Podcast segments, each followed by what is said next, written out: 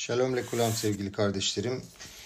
Biraz gecikmeyle de olsa Rav Shabtai Slavtitski'nin geçtiğimiz hafta Perashat Teruma ile alakalı yapmış olduğu deraşayı size aktarmaya karar verdim. Ee, bugün tarih 21-2-2024, 12 Adar 5784. Başlarını şöyle koymuş Rav e, Shabtai. Le atzliyah le asot et maşe tamid ratsiti. Her zaman yapmak istediğim şeyi başarmak. Bazen kendimize ya benim bunu hiç yapma kabiliyetim yok deriz. Bu kesinlikle benim için değil. Başkaları bunu yapabilir ama ben yapamam. Bu olay bana göre değil. Kaç kere denedim ama yapmayı başaramadım. Sağlığımı koruyamadım. Tora derslerine girmek istiyorum, başaramadım. Böyle lafları çok duyuyoruz ve bazı insanlar vardır ki ta içlerinde yapamayacaklarıyla alakalı kocaman bir liste vardır. Ben eşime iltifat edemiyorum, etmeyi beceremiyorum derler. Bazen eşler kocalarına da iltifat, edemez, iltifat edemezler. Bana başka bir tavsiyede bulun. Ya bu tek yapamadığım şey bu. Yapamıyorum ne yapayım? Yapmam gereken şeyin bu olduğunu biliyorum ama yapmayı beceremiyorum. Düzenli olayım diyorsun ama benim doğamda yok. Şabatı korumak, kaşer yemek bunlar bana göre değil. Affetmek, vazgeçmek, karşındakini anlamak. Peki bunları becermek nasıl mümkün olabilir? Ben bu değilim. Ben sahtekarlık yapamam. İnsanlara mış gibi davranamam. Bunları çok duyduk. Acaba bu kadar çok şeyi yapamam dediğimizde gerçekten de böyle midir? Acaba Kadosh Baruhu benden yapamayacağım bir şey isteyebilir mi? Şöyle bir cümle var. En Akadosh Baruhu ba betronya imbriyotav. Akadosh Baruhu insanlara hiçbir şekilde suçlamada bulunmaz ne olur? Kategor yani savcılar suçlamayı yapar. Öyle bir şey olursa o zaman Akadosh Baruhu yargılamak durumunda kalır. Bugün haftanın peraşası olan bu terumada, geçtiğimiz haftanın peraşası olan terumada bize tüm dünyayı açacak olan iki tane kelime öğreneceğiz. Tek başımıza var olduğunu bilmediğimiz yeni bir şey açığa çıkacak. Ne diyor peraşamız? Vaydaber Hashem el Moshe lemor. דבר אל בני ישראל, ויקחו לי תרומה מאת כל איש אשר ידבנו ליבו, תיקחו את trumati. Tanrı Moşe'ye konuşarak şöyle dedi. Beni İsrail'e konuş, benim adıma bağış ayırsınlar. Bağışımı kalbi kendisini cömertçe vermeye sevk eden her kişiden alın. Dikkat edin veikhu diyor ve ten demiyor. Bununla ilgili çok yorum var ama bizim şu andaki şeyimiz bu mevzumuz bu değil. Sonra ne diyor? Vezota truma aşer tikhu meitam zaav ve kesef un hoşet utchelet ve argaman ve tolat şani ve şeş ve izim. Tora ne verileceğine dair uzun bir detaylı bir liste yapar. Onlardan alacağınız bağış şunlardan oluşacaktır. Altın, gümüş, bakır, gök mavisi, erguvani ve kırmızı yün, keten ve tiftik. Peki bütün bunları ne için almak gerekiyordu? Minş, minşkanı inşa edebilmek için. Orahayim Akadoş sorar. Aşer yidvenu bo kelimelerinin yorumu nedir? Bunun açıklaması nedir? Orahayim der ki Tora bize burada çok önemli bir şey öğretmek istiyor. Senin gümüşünü ve senin altınını istemiyorlar. Senin kalbini istiyorlar. Senin o veriş eylemini, kalbinde olan o içsel duyguyu dile getirmeni istiyorlar. Tanrı kalp olmadan bağış istemiyor. Onun para ihtiyacı yok ki. O senin ruhunu istiyor, o senin neşamanı istiyor. Sadece cömert bir kalp olduğu için verilmiş olan bağış istenen ve ideal bir bağıştır. Yoksa öylesine yüzünü e, somurtarak verilen bir bağıştan bahsetmiyoruz.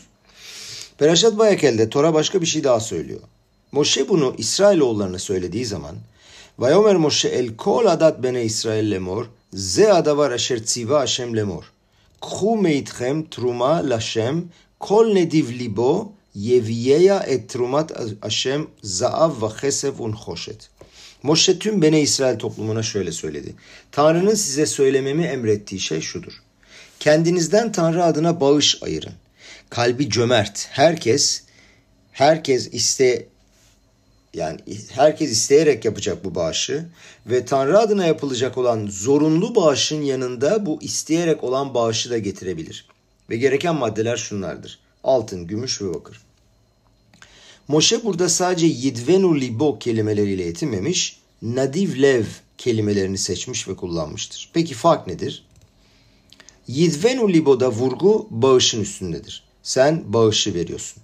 Fakat burada nedive lev, nadiv lev dediği zaman o zaman hani e, kalbi cömert olan demek. Bu onun özünde vardır. Yani bağış yapanın kendi şahsi karakteri cömert olmasıdır. Moşer Rabenu gelip diyor ki ben bağışları kişilerin kalbinin derinliklerinden gelen ve onların esası, özü bu olan insanlardan istiyorum. Fakat burada çok enteresan bir şey daha var. Peraşanın devamında şöyle cümleler var. Vayavou kol iş aşer nesao libo ki bu nesao libo kelimesini hatırlayın çok uğraşacağız bununla. Bir daha okuyorum. Vayavou kol iş aşer nesao libo ve kol aşer nadva ruho oto eviu et trumat Hashem limlechet oel moed ulechol avodato ulbigde akodesh. Kalbi kendisine ilham veren her kişi öne çıktı. Bu Nesao Libo dediğimiz.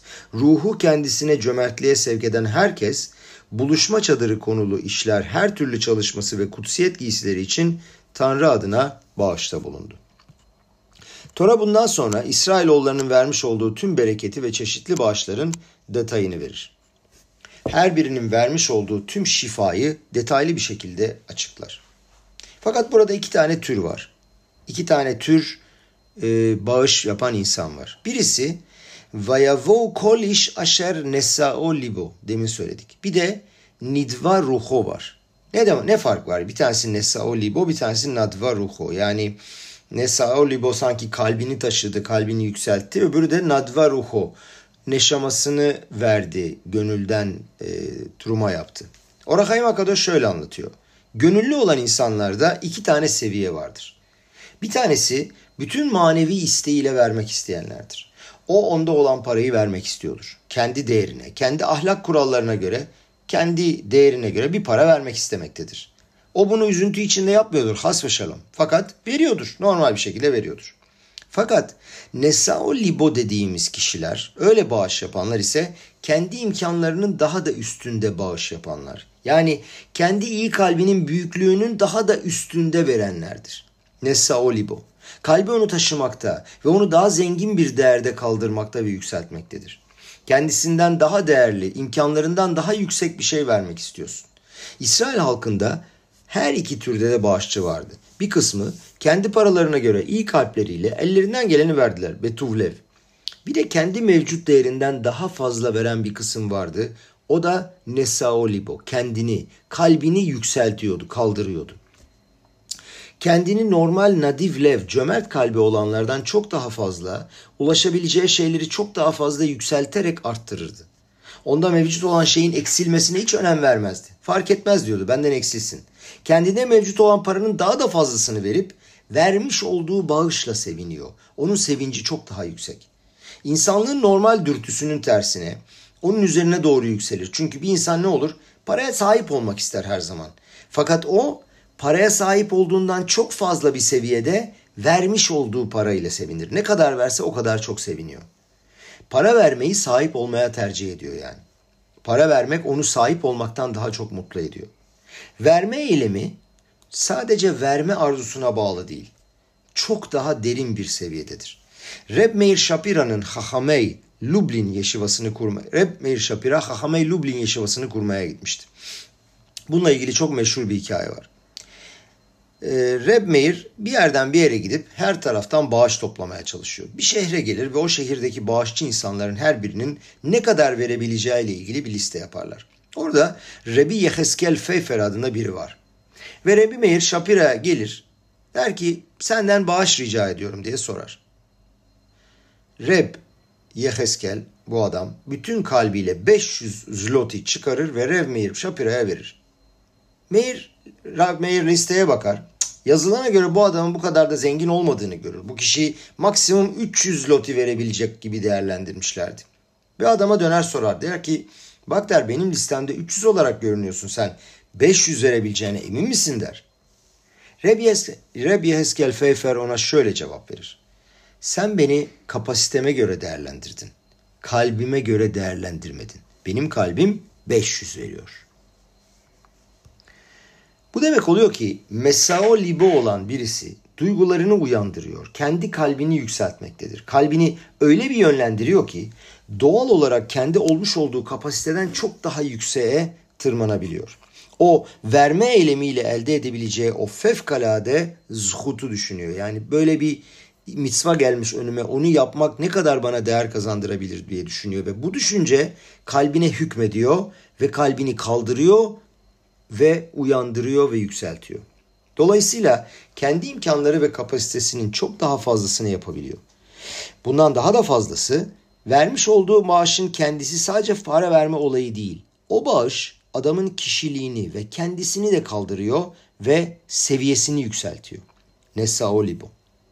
Orahaim aynı noktaya dayanmakta fakat bunu muazzam bir şekilde daha derin bir şey başka türlü dile getirmektedir. Gelin buna küçük bir giriş yapalım. Moşe Rabenu Tanrı'nın mişkan inşa edilmesini emrettiğini söyledi. Ve Sinay çölünde bir teklif, bir ihale yaptılar. Ve mişkan inşa edebilecek insanlar aradılar. Peki ne tür yetenekler aradılar?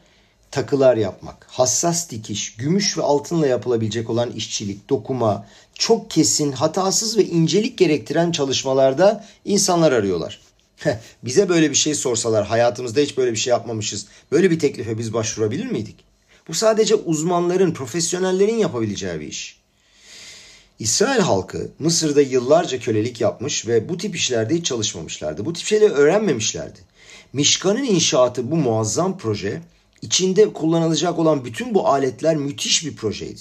Onlar sadece taşları alıp kil ve çamurla üst üste koyup inşaat yapmayı biliyorlardı. Ramban şöyle güzel bir şey söylüyor. Vayavou kol iş aşer nesao libo. Yani kalbi yükselen herkes geldi. Kimden bahsediliyor? Moşe'ye gelmiş olan ve şöyle söylemiş olan hahamlardan bahsediliyor. Bakın demişler Moşe'ye biz bunları öğrenmedik, yapmadık fakat yapacağız. Tüm takıları, dikişi, dokumayı yapacağız. Aralarında bunları yapmayı bilen hiç kimse yoktu. Bunu öğrenmediler, ellerini buna alıştırmadılar. Ve Ramban diyor ki kalpleri yükselmiş olan Aşer Nessaoli bu insanlar işte bunlardı.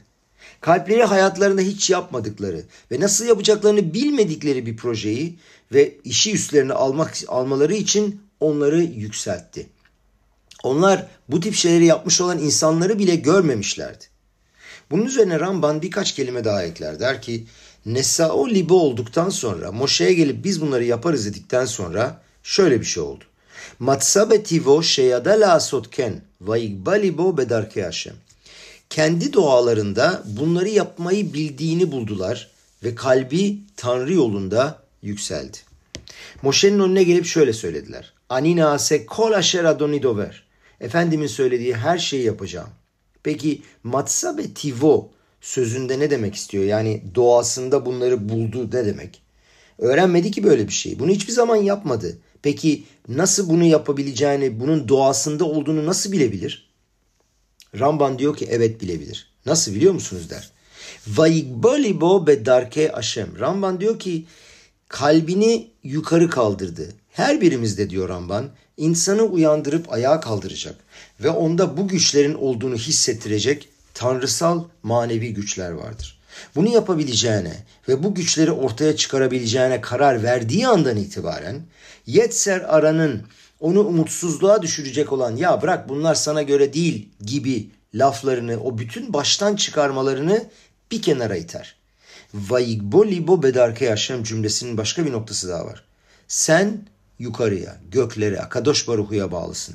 Ve göklerle olan bu bağ sendeki doğayı şamaymi açığa çıkarır. Sana tecrüben olmayan şeyleri yapma cesareti verir. Ve onlar büyük bir cesaretle korkusuzca Efendimizin söylediği şeyi yapacağız dediler. Vaigbolibo bedarke Hashem. Yapabileceklerinin limiti yok, sınırı hududu yok. Yapabileceğini düşündüğün şeylerin çok daha üstünde faaliyetler yapabilirsin. Nesaolibe olayında olanlar işte bunlardır.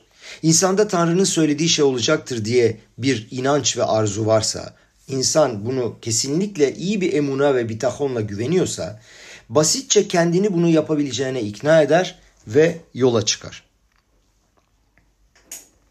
Tanrı'nın elçisi olduğuna ve Tanrı'nın ona bu gücü vereceğine inanır. Tam da burada muazzam bir mucize var. Tam da sonsuza karşı kendini gerçekten tamamen iptal ettiğinde, kendimizin hiçbir şey olmadığını, her şeyin Tanrı'dan geldiğini tanıdığımız zaman Özellikle o sen bunu yapamazsın diyen egodan kurtulduğumuz zaman birdenbire kendindeki gerçek varoluşu yani yeş amiti onu fark edersin ve ortaya çıkarırsın. Ne demek yeş amiti? Yeş meayn. Yani tabru, e, yeş meayn e, yokluktan hiçbir şey olmadan ortaya çıkarabilme gücü. Ki bir tek Akadosh Baruhu'da var böyle bir şey ama biz de onun suretinde e, yaratıldığımız için bu bizde de var bu güç fakat ortaya çıkarmak lazım. Yani sen bir tanrının sinoru, kablosu, kanalı olduğunun farkına vardığın anda itibaren kendini açtığın zaman işte o zaman o şifa, o şefa, şifa, şifa aynı zamanda Türkçe ve o bereket aşağı iner. Ve Rab burada kendine ait şahsi bir hikayeyi anlatmak istiyor. Onun ağzından anlatacağım. Eşimle evlendiğimiz zaman Rebbe bizi buraya Anvers'e, Belçika'ya gönderdi. Bize başlangıçta çok zor gelmişti. Ben hayatımda buraya hiç gelmemiştim. Yeni bir ülke, yeni bir dil, yeni insanlar. Ve benim yaptığım başka bir şeyler vardı. Onları da durdurdular ve öyle bir an gelmişti ki artık başaramayacağımızı düşündük eşimle. Ve Rebbe her şaliyahın başka bir şaliyah getirmesini, başka bir görevli getirmesinin uygun olduğunu söylemişti. Oturup Rebbe'ye bir mektup yazdık eşimle. Hatırlıyorum eşim Rebbe'ye şöyle yazdı. İgiyumayim ad nafeş.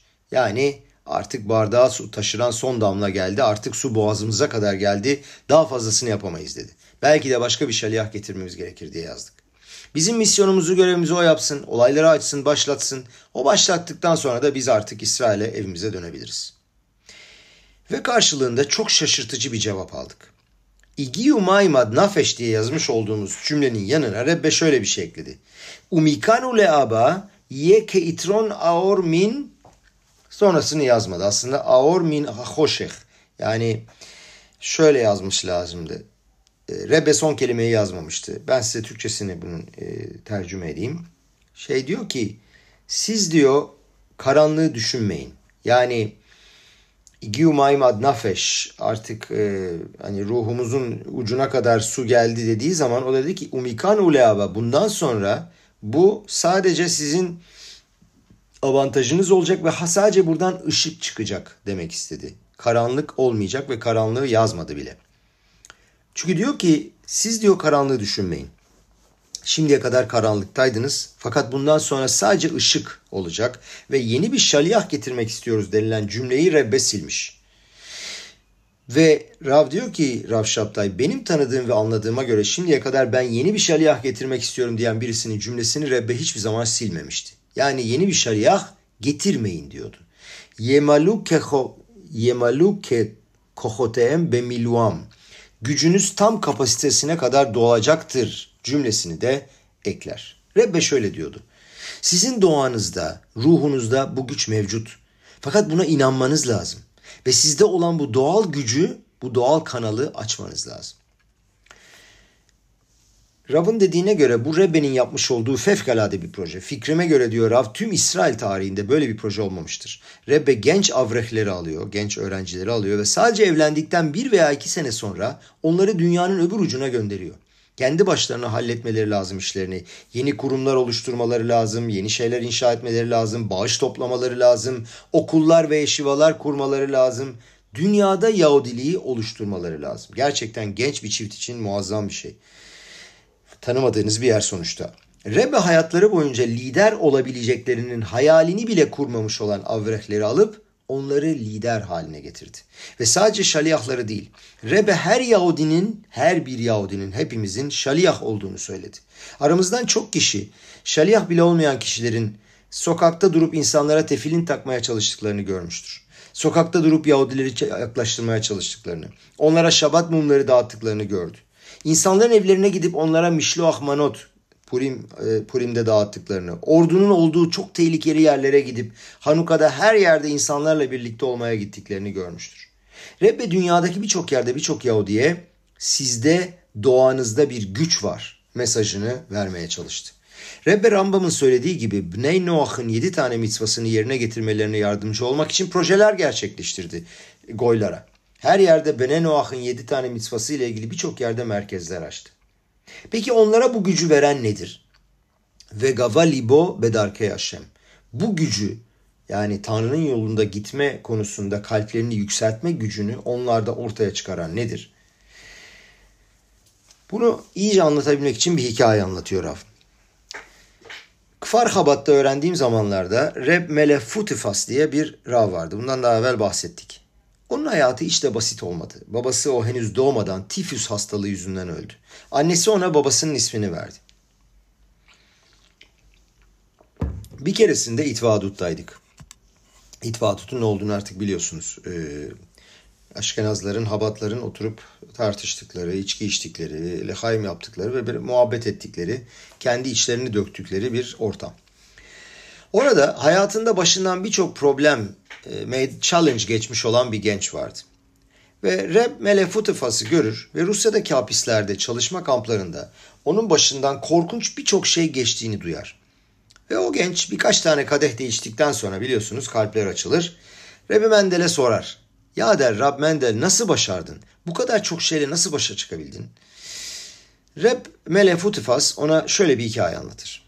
Der ki ben küçük bir çocukken annem beni sirke götürdü. Hayatımda biraz böyle ışık olsun, biraz e, hayatım renklensin diye. Sirkte çadırda çok yüksekte duran bir ip vardı. Adamın biri merdivenle yukarı çıktı. İpin üzerinde bir sopa tutarak, denge sopası tutarak durdu. Bir köşeden diğer köşeye ipin üzerinde yürüyerek gitti. Yerinde olmayan en küçük bir adımda Tanrı korusun düşebilirdi. Ve sonuna geldiğinde sessizlik olmuştu.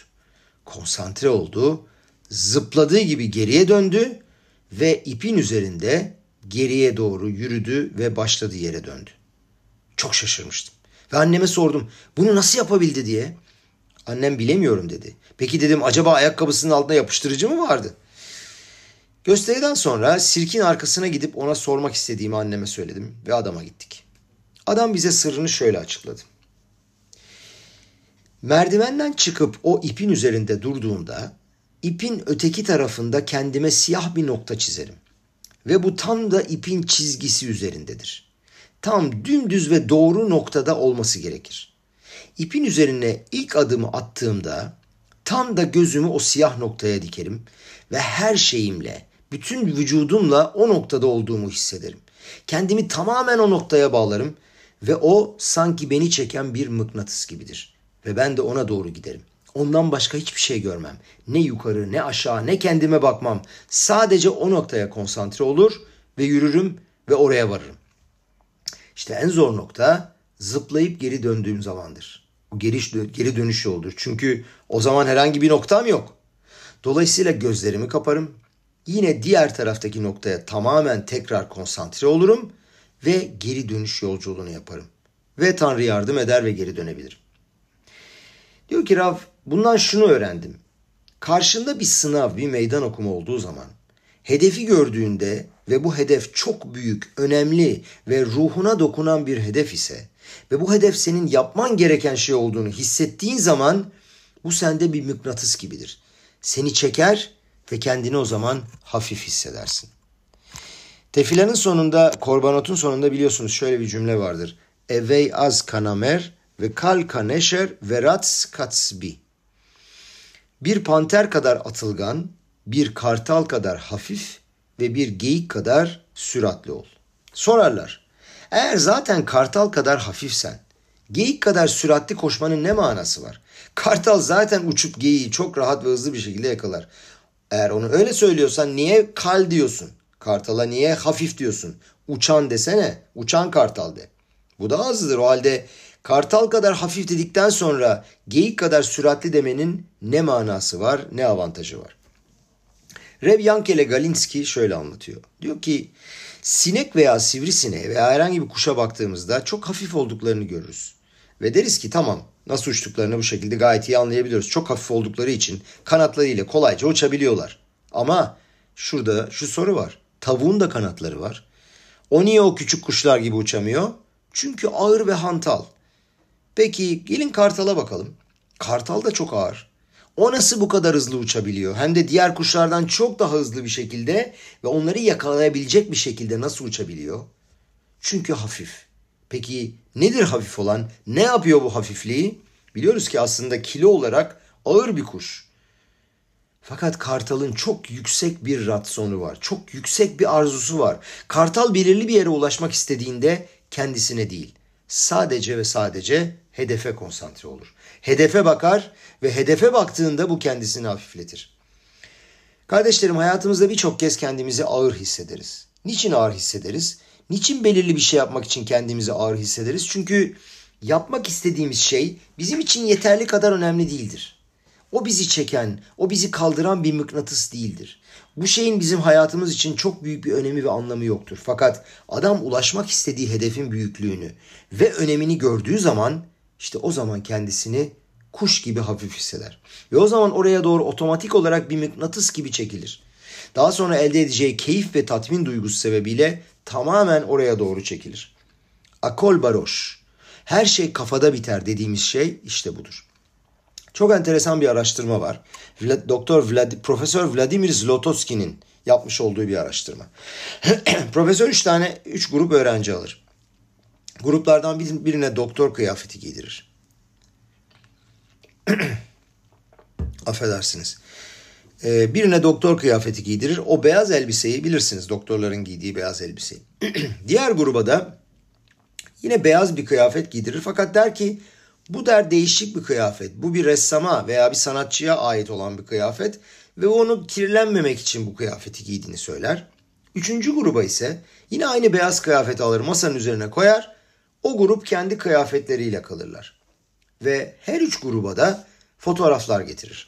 Her fotoğraf aynı görünüyordur fakat aralarında küçük farklar vardır. Her gruba kaç tane fark olduğunu bulmalarını söyler.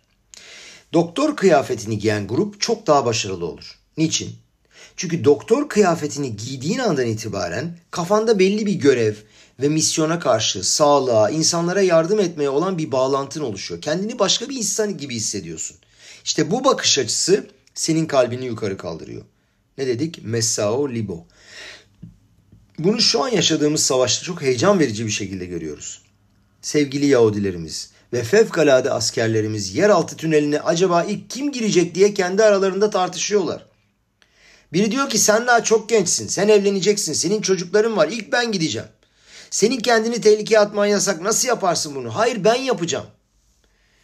Dışarıdan bunu gören insanlar inanamıyorlar. Daha sadece dün birçok değişik şey üzerine politika, sağcısı, solcusu tartışıp kavga eden insanlar daha birkaç gün öncesine kadar sadece kalplerinde nasıl eğlenebileceklerini, hangi restorana gideceğini düşünen insanlar, hangi tatile gidebileceklerine dair akıllarında planlar, programlar olan insanlar birdenbire normal insan olmaktan çıktılar. Emlobne adam, em malachim, idealistim. Adamlar melek oldular birdenbire, idealist oldular. Ribono Şalalan nasıl olabilir böyle bir şey? Bunlar deli mi, çılgın mı? Hayır. Çünkü hepsinde o nesao libo gücü ortaya çıkıyor. Onların kalpleri yükseliyor ve o fevkalade büyüklüğü, o Yahudileri kurtarmanın vereceği mitzva imkanını, o kutsal toprakları, Aretz Hakodeş'i koruma sevabını görüyorlar. Hiç tanımadığı Yahudileri kurtarmaya gidiyorlar. Geçen gün o iki tane e, hatufu, iki tane rehineyi nasıl kurtardıklarını gördünüz. Askerler kendi vücutlarını siper edip kendileri kurtlar ve e, yeşlanu eta yalomim dediler. Yalomim pırlantalar. Kurtarılanlar da askerlere atem ayalomim siz dedi pırlantasınız. Müthiş bir sevgi e, yumağı oluşuyor. Gerçekten öyle. Hakikaten nereden çıkıyor? İşte cevabı burada. Nesao libo. Kalp, kalpler yükseliyor. Gmara Masahet Şabat Daf, Kut, Daf Kuf Yud Alef'te şöyle söylüyor. Kol İsrail bnei melachim em af begalutam sürgündeyken bile tüm İsrail kralın oğullarıdır. Kral oğuldur. Her birimizde malhut vardır. Her birimizde kraliyet gücü vardır. Ve Gavalibo bu güç mevcuttur. Gamara Baba Metsiya da şöyle söyler. Bunu anladığım gibi anlatacağım kardeşlerim. Çünkü anladığımı söyleyeceğim. Eğer bunu daha iyi bilen ve e, daha iyi açıklayacak olan varsa lütfen bana yazsın. Bunu da bir dahaki sefere e, yapacağım bir konuşmada veya bir yazıda muhakkak ortaya koyacağım. Vaktim olmadığı için ve cevap bulamadığım için şu anda anladığım kadarını anlatacağım. Şöyle bir e, gemara var. Masebe Rabbi Yohanan. Oğluna der ki git bize işçiler bul. Oğlu gider işçileri getirir ve der ki size yemek getireceğim der. e, mezonot der yani. Babasına gelip işçileri getirdiğini ve onlara yemek mezonot getireceğini söylediği zaman babası ona şöyle der. Sen der Şlomo'nun sevudası gibi bir sevuda yapıp onlara yemek getirsen bile borcunu onlara ödeyemezsin. E, Ataloyotsele de hova der. Çünkü onlar der Avraham, Yitzhak ve Yakov'un çocuklarıdır. Çabuk onlara de ki en laem şeyen alay rak etapat ve kitniot bilvat. Bende sadece baklagiller ve ekmek vardır der. Yani burada benim anladığım şu. E, o kadar Avraham, Yitzhak ve Yakov'un oğulları değerliler ki ve krallara layıklar ki onlara mezonot olmaz. Onlara e, pat ve kitniot vermek lazım. Ben bunu anladım. E, ama başka anlayan varsa lütfen e, Rav da daha fazla açıklama yapmadı. Varsa lütfen e, yorum yapsın ve onu da yayınlamaya sözüm var. Evet dedik ki her Yahudide krallık gücü vardır. Bu yüzden Akadosh Baruhu der ki sizler göklerdeki yıldızlar kadar çoğalacaksınız. Kekohavim. Ne alakası var göklerdeki yıldızlarla? Hani yıldızlar çok fazla olduğu için mi söylüyor? Çok fazla olan başka şeyler de var. Peki burada verilmek istenen mesaj nedir? Çoğu kez başka bir Yahudi'ye baktığımızda bize çok küçük görünür. Der ki ya bunun ne gücü var, kuvveti var, hiçbir şey yapamaz deriz. Bazen kendimize baktığımız zaman bile ilk bakışta sanki çok zayıfız ve hiçbir şey yapamayacakmışız gibi görünüyoruz. Bu bana göre değil. Hani dersin başında söyledik ya ben neyim ki ya benim bunu yapma kapasitem yok deriz. Akadosh Baruch bize diyor ki ata kohav sen yıldızsın. Yıldıza uzaktan baktığın zaman gözüne çok küçük görünür. Fakat öyle yıldızlar vardır ki yıldızın çapı güneşin çapından bin kat daha büyüktür. Peki sen niye bunu göremiyorsun? Çünkü çok uzaktan bakıyorsun. Fakat eğer onlara yaklaşırsan o zaman ne kadar büyük olduklarını görürsün. Gımara Masehet Berahut'un Nun Vav Amut betinde Tzuki Ehat yani e, tsaduklar tsaduklardan bir tanesi ki bunlar sadece yazılı Tora'ya inananlardı. Aynı zamanda Tora Şebihtav'da bile bir sürü yorum yaptılar kendilerine göre. Ve Rabbi İsmail'e sorarlar. Sana bir sorun var der. Rüyamda bir yıldızı çıkarıp çektiğimi görüyorum. Bunun çözümü nedir diye sorarlar. Rabbi İsmail der ki bunun çözümü sen bir Yahudi'yi çaldın der. Çünkü Yahudi der yıldızdır. O yıldızda Yahudi'de eğer sadece az bir miktar ışık verdiğini hani böyle bir yanıp söndüğünü görsen bile aslında bil ki o Yahudi'de çok daha fazlası vardır. Her Yahudide malhut gücü vardır. Bizim kafamıza kazınmamız lazım olan şu. Mordecai Ester Amalka'ya şöyle der. İm ahareş tahriş ibayet azot rebah ve atsala yağmod le Yehudim. Aval may yeytah mi yodea le et kazot igat le malhut. Çünkü bu vakitte sen bütün susarsan, Yahudilere yardım ve kurtuluş başka yerden çıkacaktır ama sana ne olacak? Ve kim biliyor ki belki de böyle bir vakit için krallığa ermişsindir. Kardeşlerim hepimizin kendimize şu soruyu sormamız gerekir. Bende krallık var. Bende bu güç var. Mio dea leet azot. Acaba kim biliyor belki de bu an için bu dünyaya geldik. Bir problem veya herhangi bir şey gördüğümde içimdeki o güçleri açığa çıkarmam gerekir. Nesao libo. Yükseltmem gerekir kendimi. Eğer Yetser aranın içle, içsel güçlerinin sana fırlatmış olduğu kuvvetlerden korkuyorsan ve şüphe duyuyorsan o zaman sen güçsüzsün. Sen bunları yapacak kabiliyeti sahip değilsin diye düşünürsün. Fakat böyle durumlarda her zaman Betamiktaş'ı ve Mişkan'ı kuranları hatırla. Onlar başarıya ulaşmanın ilk adımını atmışlardı. Hiçbir şey bilmelerine, bilmemelerine rağmen biz bunu yapacağız demişlerdi. Ve gavvalli bo bedarke yaşem. İşte buna inandığın zaman o zaman büyüyebilirsin. Ve birçoğumuz yeteneklerinin olduğu ama bunları keşfedemedikleri ve aslında yaptıklarından çok daha başarılı oldukları yönünde içsel bir hisle yaşayanlarımız vardır. Yani derler ki ben aslında bunun çok daha fazlasını yapabilirim. Sen benim bu yaptıklarıma bakma ben çok daha fazla kabiliyetliyim. Bende acayip güçler var diye yaşayan insanlar bunu niye söylüyorlar böyle? Çünkü vizyon eksiklikleri var. Kendilerine güven eksikliği var ve başarısızlıktan korkuyorlar. Utanmaktan korkuyorlar ve işte bu onları bloke eder. Buna karşılık gavut lev ne demektir? Gavutlev biraz kibir gibi oluyor ama aslında öyle değil. Birazdan anlatacağım. Gavutlev diyor Rav, inisiyatif alma gücüdür, yozma. Bir işe girdiğin zaman aslında o işte tamamen başarılı olacağından emin değilsin. Ama en azından onu deneyebileceğine dair sende bir güven vardır. O yüzden de işe girersin. İnisiyatif alan kişi illaki %100 onda başarılı olacağına emin değildir. Başarı kesin değil fakat yeteneklerim ve bağlantılarım olduğuna ben güveniyorum. Ve bu bağlantıları, bu yetenekleri benim yeşertmem lazım, büyütmem, geliştirmem lazım. Kendi doğal yeteneklerimden daha fazlası olduğuna inanıyorum ve bunu biliyorum. Gavut nefeş kibirli, gururlu bir adamsın demek değildir. Böyle her şeyi atlayan, ben yaparım, ben ederim. Hayır, bundan bahsetmiyoruz. Başarısız olma olasılığını yok sayamazsın. Başarısızlık olanı göz ardı hiçbir zaman etmemelisiniz. Her zaman risk vardır. Fakat sende içsel bir inanç ve öyle bir itici güç vardır ki öne atılıp mantık çerçevesi içinde risk alabilirsin. İşte bu güç bizim içimizde gömülüdür. Bir küçük çocuğa ve bebeğe şöyle bir bakalım. O ihtiyacı olan her şeyi verilen küçük çocuk. Onu kucaklarız, ona her türlü servisi veririz, çok severiz. Fakat bakın emeklemek için ve yürümek için ne kadar da büyük bir güç sarf ediyor ve uğraşıyor. Kendi tanıdığı o rahat hissettiği bölgeden, konfor alanından dışarı çıkıyor. Niye? Başarısızlık ve düşüşlerle dolu. Belki de 10 kere düşecek, 100 kere düşecek ama başka bir alana geçiyor. Neden yapıyor bunu? Çünkü var olmak istiyor. Olduğun yerde kalmak çok rahat. Niçin risk alayım? Gelecekte olan şeylerden çok şüphe duyuyorum fakat eminiz ki her zaman çok daha iyisini ve çok daha fazlasını yapabiliriz. O birdenbire kaşık veya çatal tutabilen küçük çocuğa bir bakın.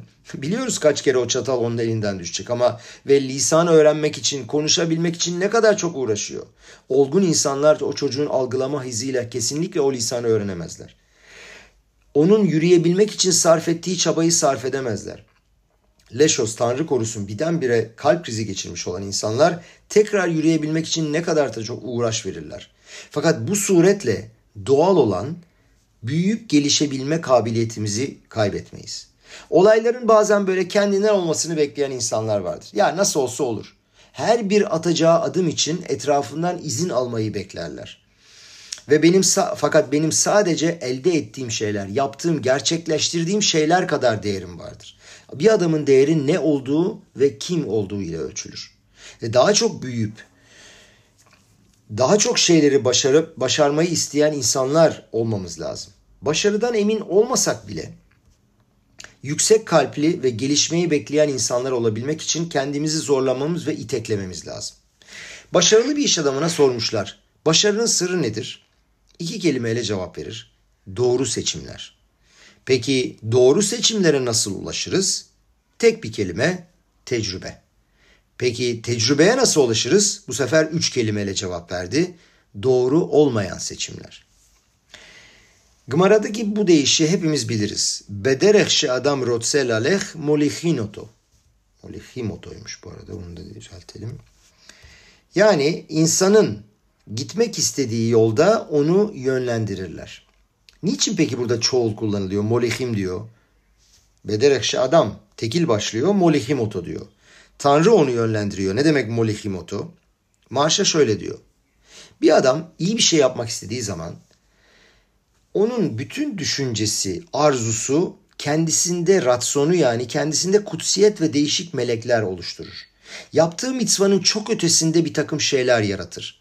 O isteğin, arzunun özü, kendisi sende çok, çok yüksek derecede güçler oluşturur ve açığa çıkarır. Dolayısıyla bütün iyi arzuların, düşüncelerin, iyi güçlerin seni oraya doğru yönlendirirler. Molihim bu. Onlar seni yönlendirirler. Hepsi birlikte seni iterler, yönlendirirler.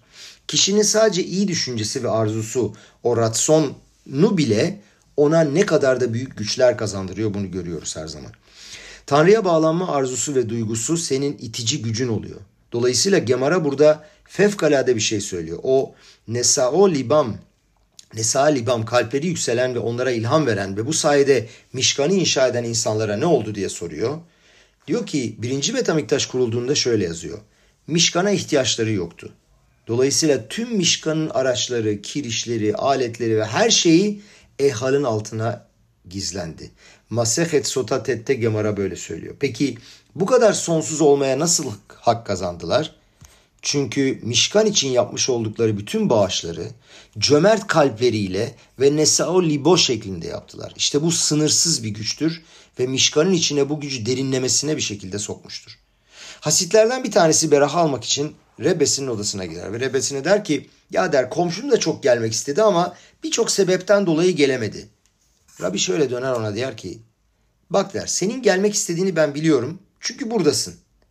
Fakat arkadaşının isteyip istemediğini bilmiyorum. Ratson, arzu ve yapabileceğinin en iyisini yapman lazım. İmre Emet şöyle diyor. Musaf'ta söylediğimiz bir laf var. Bu Musaf bu arada çok uğraştım ama Roşhodeş Musaf'ı ve Aşkenazların Musaf e, nus, Nusahıymış. Ve seyre izim nase beratson. Seyre izim e, bir, tip, bir tür keçi türü. Nase beratson. Yani istekle, ratsonla, arzu ile bu seyre izimleri yapalım. Fakat maalesef beta miktaşımız yok kardeşlerim. Ve bu seyrimleri yapma imkanımız yok. Fakat arzu ile yapalım, ratson ile yapalım. İşte bu arzumuzla yani sanki bugünkü söylenen bir şeymiş gibi bu. O arzumuzla o seyirleri, o korbanları gerçekleştirebilirim, yaklaştırabilirim. Kabala kitaplarında muazzam bir şey yazar. Ratson ve tsinor kelimesi ratson yani arzu ve tsinor kablo kanal aynı harflere sahiptir. Reş, tsadik, vav, nun. Betamiktaş varken sinor vardı. Çünkü sinor zaten betamiktaş. Tanrı'nın şeyhinası onun içindeydi ve sürekli aşağı doğru oradan yönlendirilen bir bereket gelirdi. Sanki ana merkez santral, e, elektrik santrali gibi. Ama şu anda bu yok. Ne var bunun yerine? O sinor yok, ratson var. Ratsonumuz var. Ve işte yukarıdan bu şefayı bereketi indirecek olan bu ratsonumuzdur. Ve bu ratsonla şeniskele biyat maşiyah. Amen ve hen ratson.